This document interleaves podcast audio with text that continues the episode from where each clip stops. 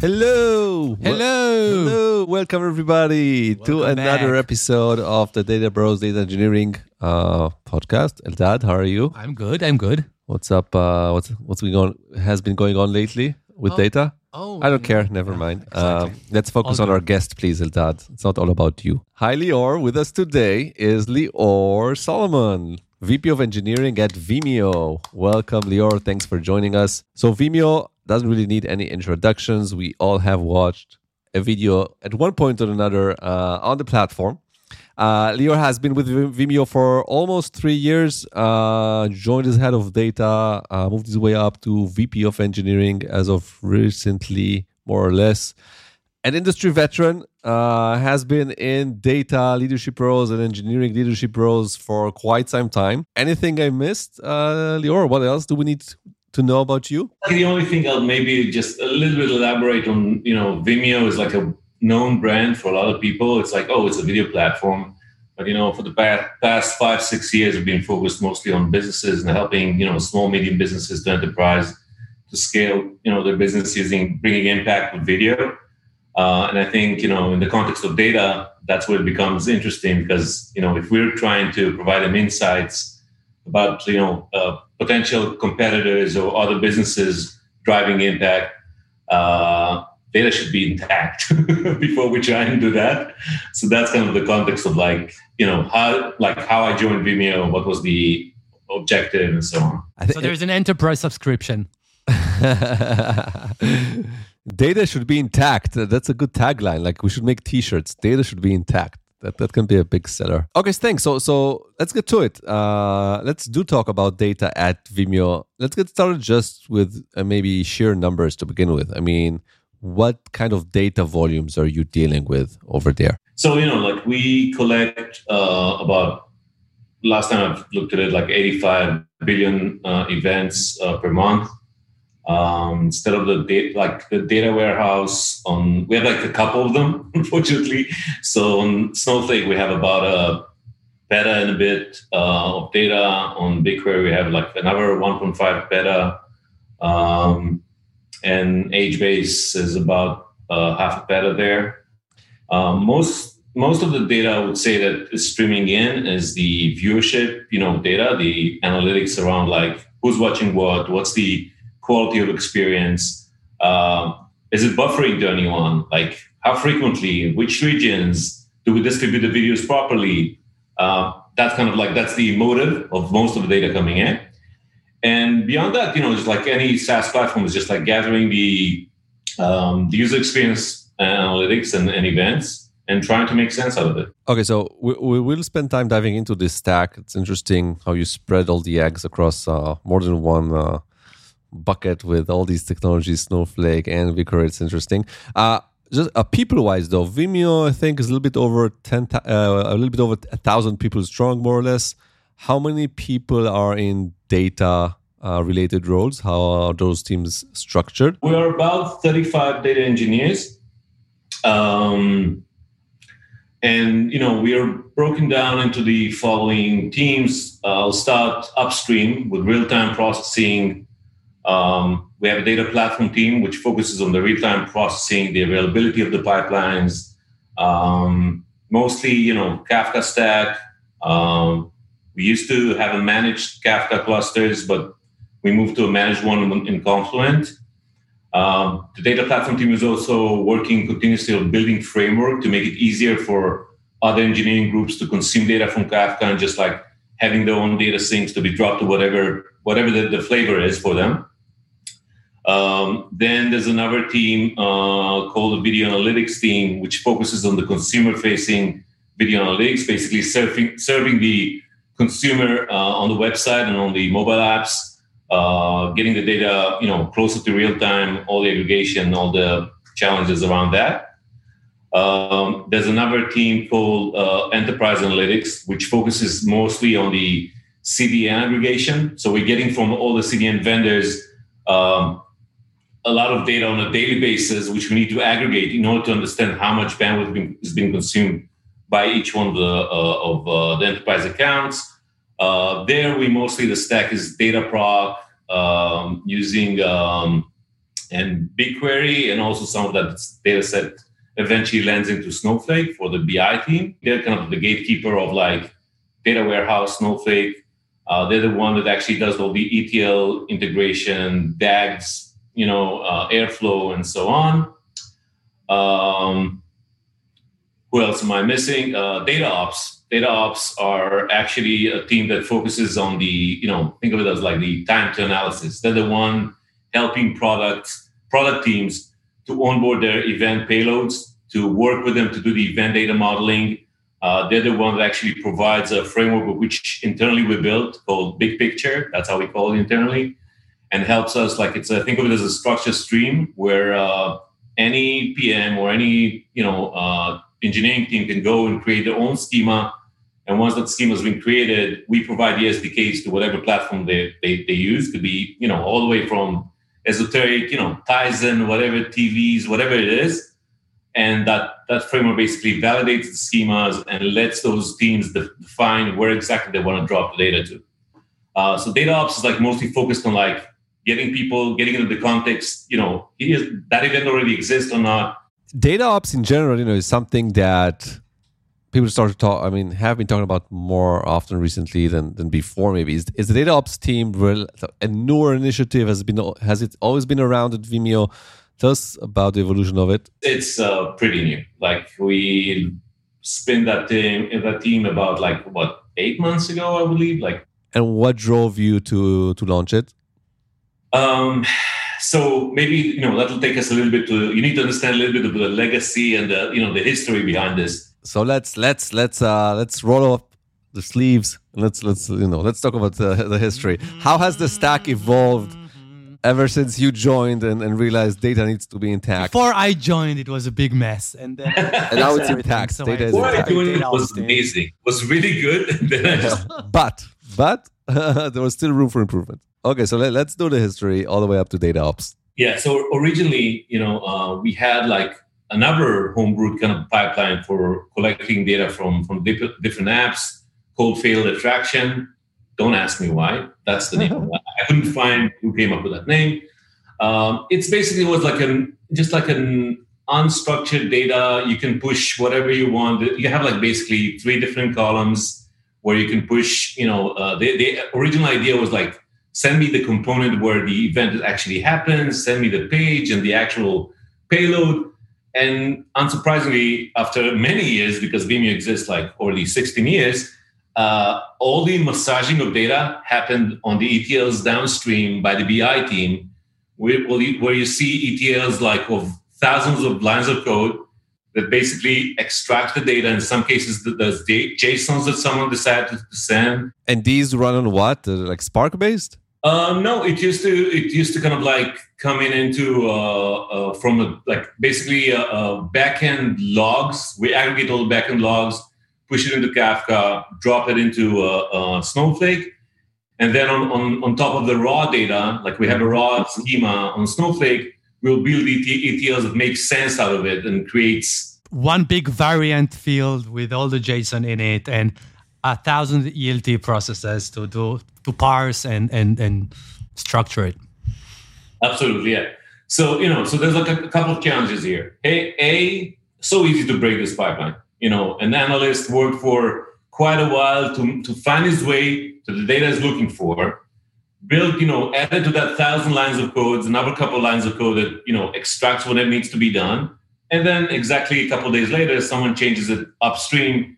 The, the analyst is not even aware of it. And we have a broken pipeline. And now go find who's the one to, you know, and that's kind of, you know, that's kind of the, the world we're trying to shy away from as much as possible uh, because at the end of the day, I would say that what we're focused on today is just like to improve the analytics efficiency and let them be, you know, as, you know, as fast as possible. Uh, let them focus on driving insights. I think, you know, probably we're not the first one, uh, like a lot of other, other companies.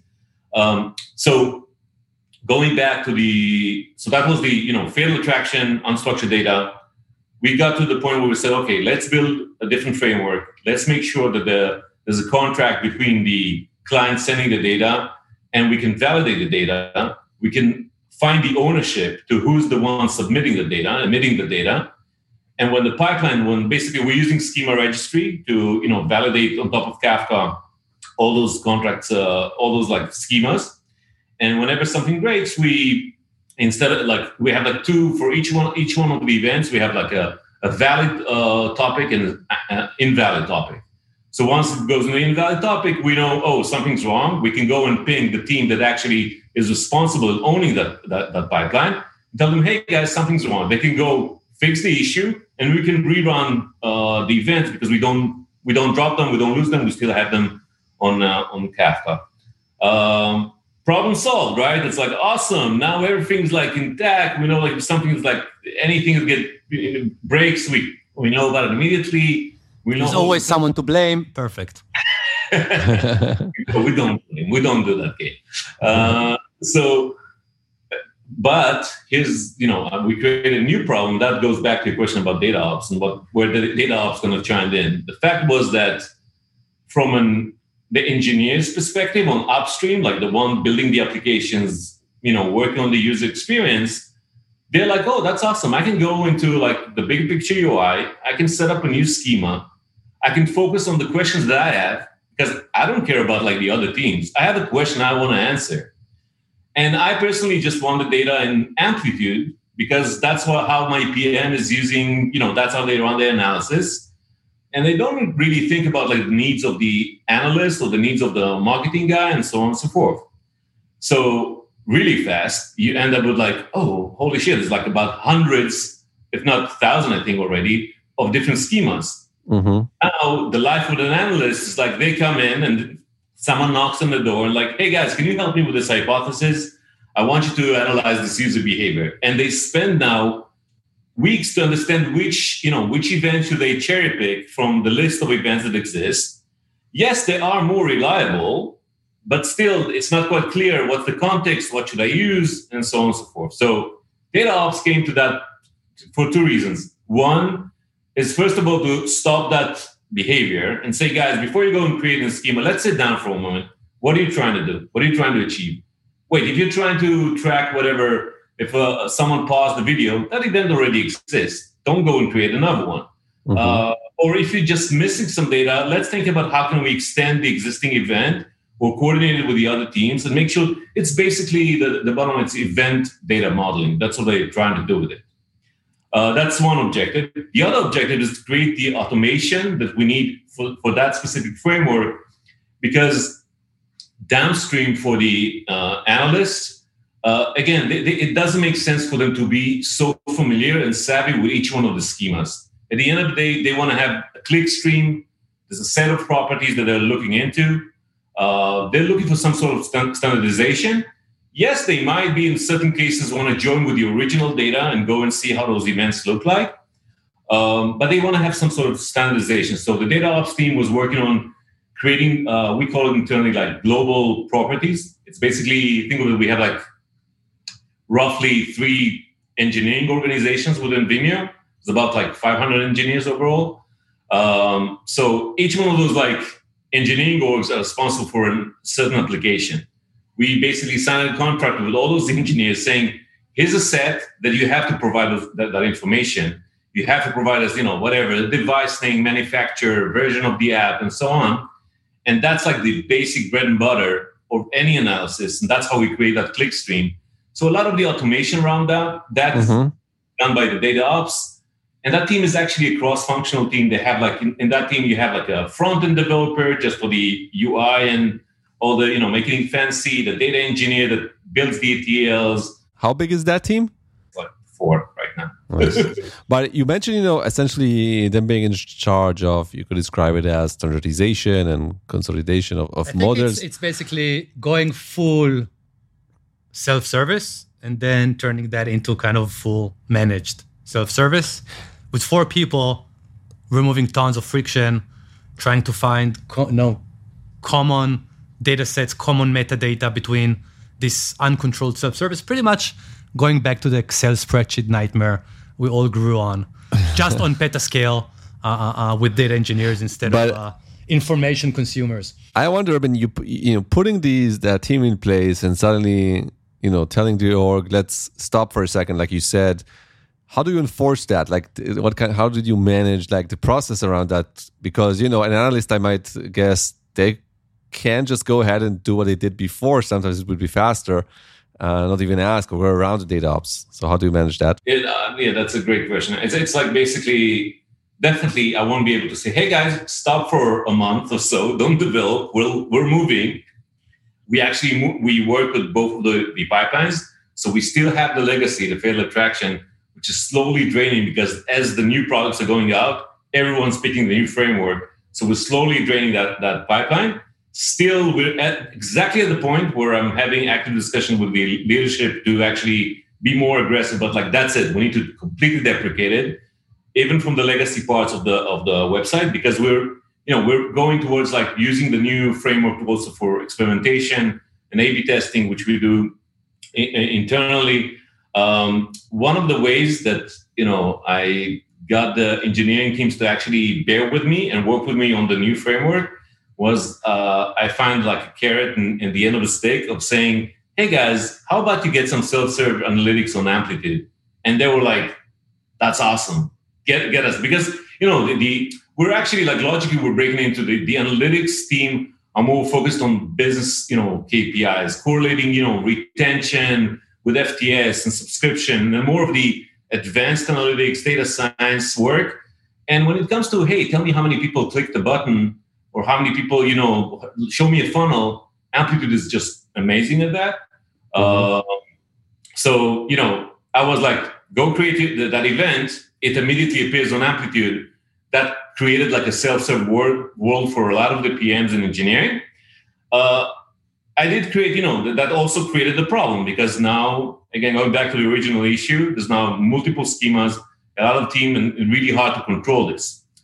So your question should be, okay, so how did you get from this mess? Because like it seems like you created a great framework where anyone can create whatever they want, and they're happy about it. But the, the collective, the holistically, so um, we're working in the in the coming quarter. We're working on a um, hydration layer, basically an enrichment layer.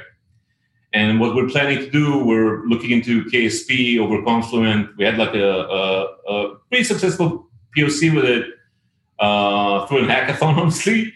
Um, where the idea is that we want to dumb down as much as possible the client sending the data. Mm-hmm. I don't need you to tell me about like you know what subscription the customer has because I already know it and I, have those dimension tables. I don't need you to, to, provide me all that information. I don't need to tell me to which team ID they belong. So, uh, and the reason we didn't do it so far is because a lot of the aggregations and the business logic is maintained on the data warehouse in Snowflake. And when I'm serving the data from Kafka into Amplitude or any of the endpoints, you know, it could be uh, Prometheus, whatever whatever you're using, uh, I don't have the access to those dimension tables. So using KSP, we're basically planning to and basically have those tables closer to Kafka. You know, KSP runs under the hood. It runs like RocksDB with persistent data. And then once that happens, we're going to create basically not more than 20, 30 generic events that just asking for the facts information. And whatever needs to be enriched, that's going to be done through KSP. Uh, sorry, KSP is an internal term we use for. Uh, it's a framework we built where you can. It, these are the data. Um, think of it like Kafka consumers uh, that you can use in order to drop it to whatever data sink you need. So you will be able to self-serve the uh, the fact that the events are already designed. The data model is already in place. We're dumbing down the client. It will speed speed up the uh, uh, the deployment of new products through PMs and, and, and engineering teams. And we're keeping the data modeling for data engineering and analysts versus letting now them upstream influence our life. Is yeah. this already launched in production or is this an active project? No, it's it's just like it's uh it's it's we just started working on on, on the on idea. Canva. It's on Canva. Exactly. Yeah. exactly. You you managed before transitioning from managed Kafka to Kafka and Confluent. What sort of was the story there for that transition? I think that overall, you know, as we, you know, right now, I think like a lot of the companies that you know I'm following, it seems like you know when you when you need to measure where you want to put your efforts versus like maintaining you know the, your your infrastructure versus putting it on a managed, even though you pay for it, it's not for free. Right now, we prefer focusing our CPUs into driving you know data insights and helping BI, helping data scientists, machine learning teams to actually you know uh, move forward with their initiatives. So right now, as a rule of thumb, if there's a service, I can put it as a managed service and offload that work for me. Uh, I'll try and do it. What are uh, I mean, you mentioned so many, uh, like a huge variety of things at the end of the day that you, you guys do with data, and it's pretty impressive to see, you know, Vimeo being so so data driven. Can you share, you know, what kind of sort of workloads or use cases are sort of unique or special, or the ones you you, you enjoyed seeing that brought out of value to to Vimeo? Yeah, you know, it's I would say almost like any department is actually consuming, you know, data from data warehouse for, for their own initiatives, all the way from you know marketing for you know targeted uh, TROAS, you know, return on, on ad spend. So marketing, you know, they they use like they have models like uh, TROAS where they basically close to real time use the data coming from the from the apps to target the customers on the different ad um, uh, platforms. Uh, you have the CRM team um, using all the email campaigns are basically based on data coming from the Snowflake uh, data set. Um, a lot of the, you know, like data science projects are also, you know, utilized through, through Snowflake. Um, also, I would say like the machine learning team is also some of their payloads are also, you know, there's like they basically, like for example, we use Kubeflow together with Airflow to ingest and pull data from from Snowflake. Um, and an important, it's just like, you know, just recall going back to the list of teams, an important team is also the search and recommendation team, which running on, on uh, Elasticsearch. And, you know, they basically work on personalization and uh, their recommendation algorithms. Uh, so also they, they're utilizing data coming from the data coming from Snowflake and the personalization data is actually stored into uh, Bigtable and uh, Elasticsearch. Um, more payloads. Uh, yeah, all the theory uh, data is uh, the quality of experience. Um, as we talked at the beginning, is also you know used as like it's stored into in this case stored into BigQuery. Uh, originally, the reason we have like both is just because we you know we moved to GCP a couple years ago. When I joined, we just moved from Vertica to Snowflake. Snowflake had only the AWS implementation, so we kind of like you know, on both legs, uh, kind of like, and I don't think, I don't see us you know, moving the Snowflake instance into GCP anytime soon. But what's your strategy there? Like, is the intent to stay on both uh, AWS and GCP? I mean, you're running both Snowflake, both and BigQuery. Is do you consider that sort of a legacy tech debt, or is it a sort of a strategy of using the right tool for the right purpose? The way I'm thinking about it is it's like more the snowflake for me is the the world where I want to make sure these are like you know about like high quality data that's being used by this different business departments. Uh, BigQuery and the stack on overall GCP for data storage is something more engineering oriented. Mm-hmm. Uh, you, you, know, if, if, you know, some of them are using Spanner, they're using like, you know, uh, the, the Dataflow stack and so on. Uh, that's more of a like engineering oriented uh, uh, frameworks that we're using in, services. for me, you know, Snowflake is the de facto, like the, the easiest way to think about is like, I won't put in front of leadership any report which is coming from BigQuery. I'm not owning it. It's not my problem. Anything that goes into Snowflake, that's where we do the so your single version of the truth enterprise data warehouse, like traditional in the traditional sense, is, is Snowflake, and and BigQuery is used in a more uh, engineering kind of sense. Interesting. If you think I'm not getting emails once, uh, you know, in a blue moon saying, "Hey, I'm seeing different data between BigQuery and, and Snowflake," we do get that. Uh, but you know, again, it's just a matter of setting up expectations where data really exists. So, what are the big uh, the big plans for let's you know the next year within your uh, data initiatives? You know, we're doubling down on the me personally, I'm really, really focused on the data availability, building trust with the overall organization. We're actually expanding our machine learning teams and, and really trying to go in that direction. And I feel that we won't be able to sense that, create that sense of uh, trust in the data, um, you know, it'd be really hard to advocate for hiring more and to actually taking more risk with the business. Um, so, you know, we spent a lot of last year on, on the data availability aspect, and like, you know, creating SLAs and SLOs for, for some of the uh, data stack, making sure that teams have the clear expectation of like what, you know, like if this, this is an ETL, when is it supposed to be uh, done? What's the time to respond for any data outage? Uh, I feel that a lot of that once the more we kind of create that world, you set up the expectation with the stakeholders because the easiest statement is like saying data is wrong, right? Like, data is wrong is like, oh, I opened up my spreadsheet, didn't open up today, data is wrong, or you know, like it, it, it, so I'm trying as much, and it's really not an easy uh, battle. It's uh, to kind of like draw those thin lines of like boundaries of like where does data engineering starts and ends.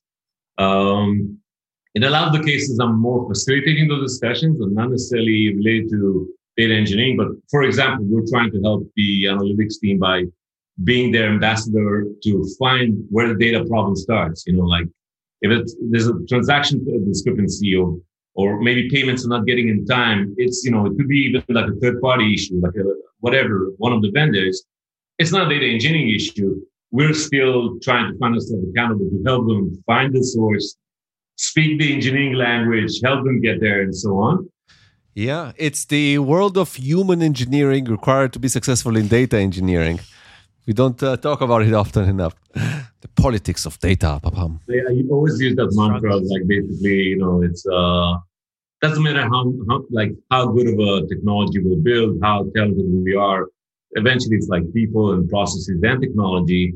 It's a combination of those three um, items um, so yeah, so a lot. So one of like some of the things that we changed, we implemented Monte Carlo uh, a, like September last year, which was super successful. Uh, I'm really really happy with it. Great team. Yeah, so Monte Carlo is we're we're trending like crazy. Tell us a little bit what uh, the value you got out of it. It's really I felt like we we literally jumped to the future because. Wow. Wow. We, we were we were actually you know, we were actually trying to build some of those tools ourselves. You know, I'll give you an example. Okay, so uh, let's talk about a little bit about data validation. We're trying to build trust, right? So upstream, data comes into Kafka. Now we have a schema registry, a fancy framework knows to tell if the data is right or wrong. What we don't know how to do there yet is like tell you if there are any anomalies, right? Are there any anomalies for the data? So you go downstream a little bit into the ETLs, into Airflow. We use great expectations there. And, you know, great expectations is great, but it takes time to implement for the whole pipeline for all the ETLs. You have to prioritize somehow. And unfortunately, usually you prioritize it by how many issues you had and, you know, who, who's shouting at you more than the other. Um, so we started actually, we, we experimented a lot, like we experimented with Anodot for a while. I think Anodot is good for specific, you know, like specific anomaly detection or specific business logic Mm-hmm. Uh, what Monte Carlo did, which was amazing in my mind, was they basically went to the, they hooked up to Snowflake and to Looker. And basically, without me setting, setting up anything, they started listening to and building that anomaly detection and freshness uh, uh, metrics to all the tables and data sets we have.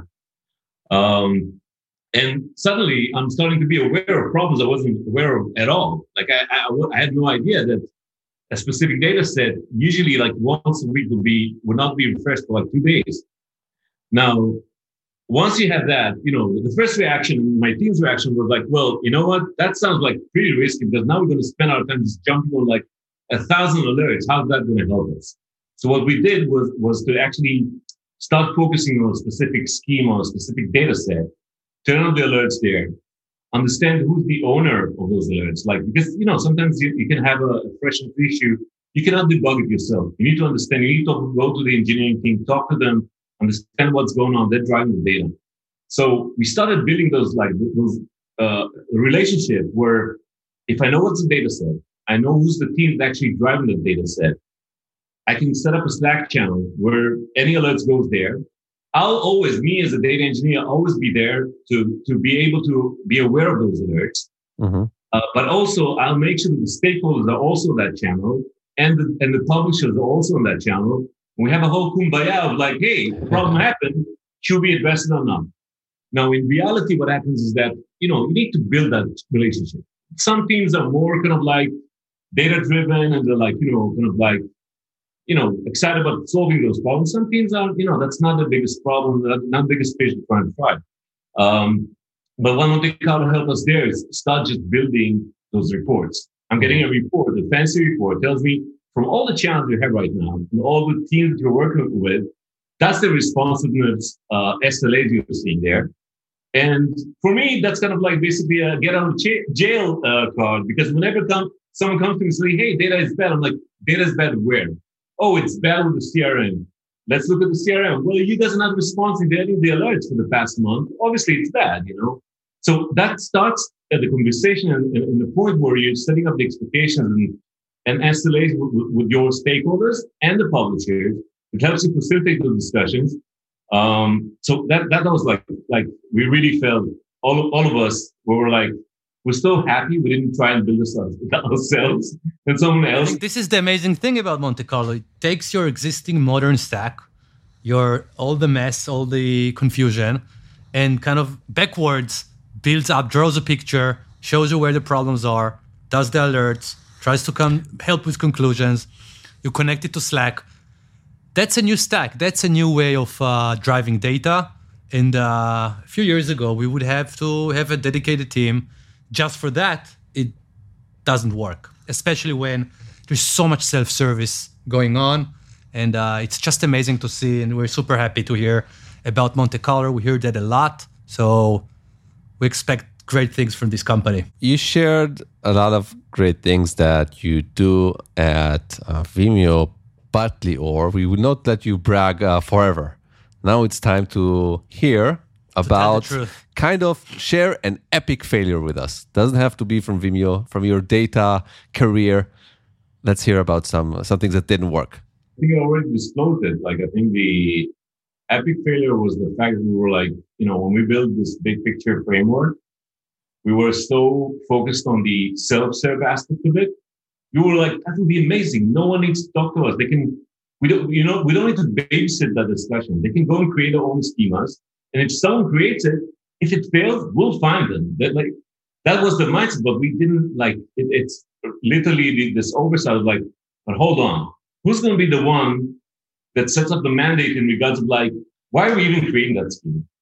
At what point, at what point do we bring the customers of data, which in my mind is the, you know, the, and the, the analyst, the data scientist, they should be part of the discussion to actually tell us like, here's what we need, not what the publishers need. Um, I think that was like, you know, was a, a I think, you know, again, a mistake that we'll fix. Uh, I wish we, you know, we, we would think about it ahead of time. Will be interesting to talk to you in a year and see how kind of how that experiment uh, uh, went. I mean, many, in many cases, companies just jump between two extremes. So they either go full self-service or, and then they kind of get burned, and then they go full uh, uh, uh managed. four people try to route every request at the company. I think that the modern data stack is here to help. So it will be amazing to see kind of how that plays out. And yeah, never go full retard, you know. Uh, always, as you said, manage, you know, manage expectations, manage people, and prioritize. Tropic Thunder quotes always here to help. Always uh, helping everything. Uh, what you know, maybe weird question, but Lior, what would happen to the business if the budget of the whole data engineering and data related uh, initiatives would be cut in half. No ads on videos, for example. Great point because we don't do ads on videos. Ah, nice. Do your research no on ads that. on videos. this is not you. It it's not YouTube. It was plugged on purpose. of course, I know that. So you know, it's it will be cut in, in half. I think, like going back to the question about managed, not managed. I think right now we're focused on like insights. We strongly believe that data is our next financial mode because we, you know, it's a company that exists 16 years within the space of video. Um, we believe that if we'll be able to um, line up the, the, the, processes and teams and infrastructure properly, we can start extracting uh, insights about videos and help businesses drive real, real impact. We won't be just a video platform uh, company. will be providing video insights for, for customers. So that's like, that's the, the main focus and how fast can we get there? So, you know, at this point in time, you know, we're like, you know, we just had the IPO and we're like in the, we're in the, that sweet spot of like, it's not that money doesn't count and we are being still being frugal and, and never. um, but right now we're like anything that we can just delegate and just not focus on and just like focus on helping teams building uh, those insights um, that, that that's going to be molded right now. But when i'm meeting my cfo uh, once i don't know a couple of months to just like look at the budget and he looks at the into the snowflake budget uh, he's pretty worried because because we did grow it you know uh, i think for the first year, we grew it by, I think it was 55%. And second year, we grew it by, I think, 70%. Just by the amount of times you mentioned Snowflake, I'm sure your CFO is super worried looking at that at that bill. But I mean, what you described, I think, signals why these are amazing times to be in data. Because you know, in the past, data budget it was all it was a cost center. It was how can we, with the least amount of spend, get these annoying reports out of our way. Whereas today, modern companies understand that data is an investment, it's value, it's it's can suddenly be an X factor for business models for for companies, and and you know it's okay to actually invest more than we used to, not less, to try and and, and drive value out of it. So uh, super interesting to see how Vimeo does that. Okay, good. So we want to light things up a little bit uh, as we near the end. Typically, we do this uh, more at the start. We'll do a quick uh, blitz round of short, quick questions. Don't overthink, just answer quickly. Are you ready? Sure. okay, so commercial or open source?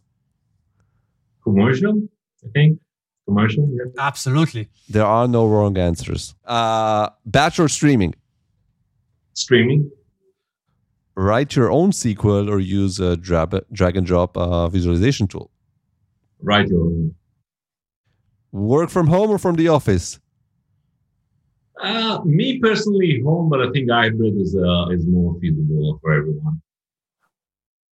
AWS, GCP, or Azure? Hmm. Well, right now, absolutely GCP because we're all heads down into it. And please don't wake up anyone's appetite to try something else right now within Vimeo. But it depends, I guess. It depends. To DBT or not to DBT? To DBT, absolutely. On our, like, already somehow implemented, but we're definitely doubling down there. To Delta Lake or not to Delta Lake? Mm. YouTube or Vimeo? YouTube Premium or Vimeo? Oh, it's a that's a good question. It Depends. If you're creating UGC content and you're just like trying to monetize from ads, definitely YouTube. If you're a business that you're caring about your brand recognition and making sure you have your own clean videos with no ads, that's Vimeo. That, that's the difference when we when we have executives uh, on the podcast versus the, the hands-on people. You know, if we interview just a data engineer on Vimeo, uh, of course Vimeo. he's giving us the answers. you know, just true or false. There's no in between. He's all well thought of, you know, thought about the answer. Okay, very good. I think we're about to reach the end. Eldad, anything else you sort of want to dive into? Just one quick thing. So, you, you know, you've mentioned kind of that you want to drive insight from videos, etc. Voice is is is you know makes tons of sense. Like if you look at a Gong or stuff like that, because people communicate and then you get tons of value out of kind of analyzing what multiple voices uh, uh, uh, say on a call. Are you planning to make videos more interactive, kind of embed more, you know, you know, making it less about broadcasting and more about getting some feedback from viewers so that it can actually drive some kind of video analytics insight in the future? Is that planned? Is will we see some advanced Vimeo player getting more of that? Anything you can share? You know, you see me just pausing for a moment because I can say short answer yes. There are definitely plans. I can't elaborate too much. Ah, nice. There's a big thing planned. Okay. Didn't say that. no comment. No, no comment. No comment.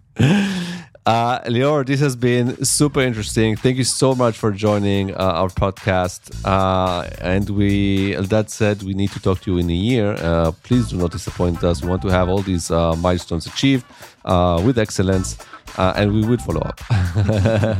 Thank you. Thank, Thank you, you so, so much. Thank you so Take much. Care.